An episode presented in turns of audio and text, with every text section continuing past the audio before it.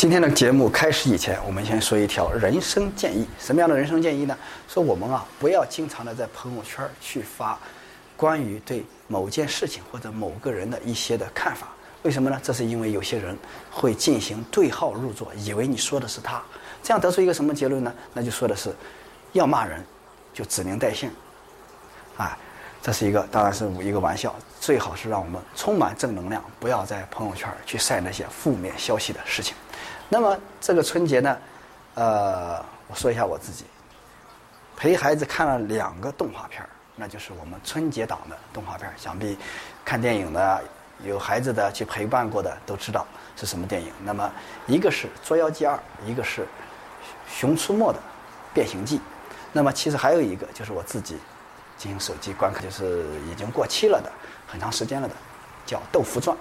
那么三个电视，我分别说一下。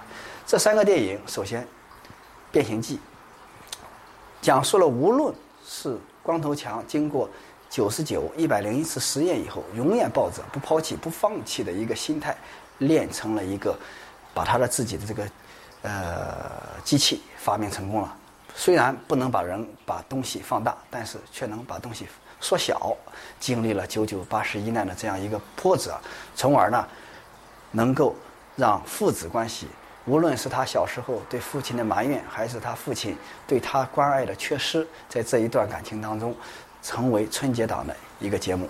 同时呢，也通过一个描述马哈鱼进行逆流而上，进行一个产卵的一个过程，那么他们去解救马哈鱼进行。产卵这样一个回流的过程，也告诉我们，人生的逆境当中，总有这种逆流而上的精神，以及像光头强这样的不抛弃、不放弃的乐观、积极向上的一种态度，才能最终实现某种事情的成功。同时，永远也不要忘了我们亲情的存在，无论是父与子，还是子对父的这种孝顺、关爱的感情，所以很温馨。那么，其次呢，先说一下。豆腐传，豆腐传什么呢？一块豆腐阐述了的各种事情。当然，在这个情节当中啊，有的人说和里面很残忍，这些人是豆子，然后呢又用豆子做豆腐。但是我想这个情节不重要，以及这个情节当中本来是很啊中国风味儿很足的传奇色彩很足的一个画风，但是到后面成了一个科幻片儿，这些都不重要。而重要什么呢？我们每个人看的观点是什么？啊，那么看这个的时候很简单。因为得道修仙这一个修仙的过程，很多人为了想成仙，最后呢，没想到成仙也成不了，结果最后得出来一个结论：那么就算是卖豆腐这样的小事儿，那也像修仙一样，一样要脚踏实地的做好。所以呢，即使这个豆腐这一个人最终没有修炼成功，那么返回到人间，好好的去卖豆腐，觉得也要把这样的一件小事儿要做好，从点滴做起，这样和一个。仙人的修行是一样的，其实也就很好的诠释了我们的一个道理，那就是平常百姓不离道，百姓日用而不知。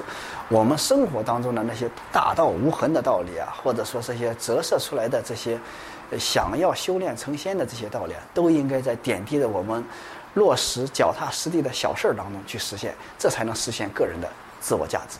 那么说到捉妖记了，就更简单，无论是妖还是人，无论是好人还是坏人。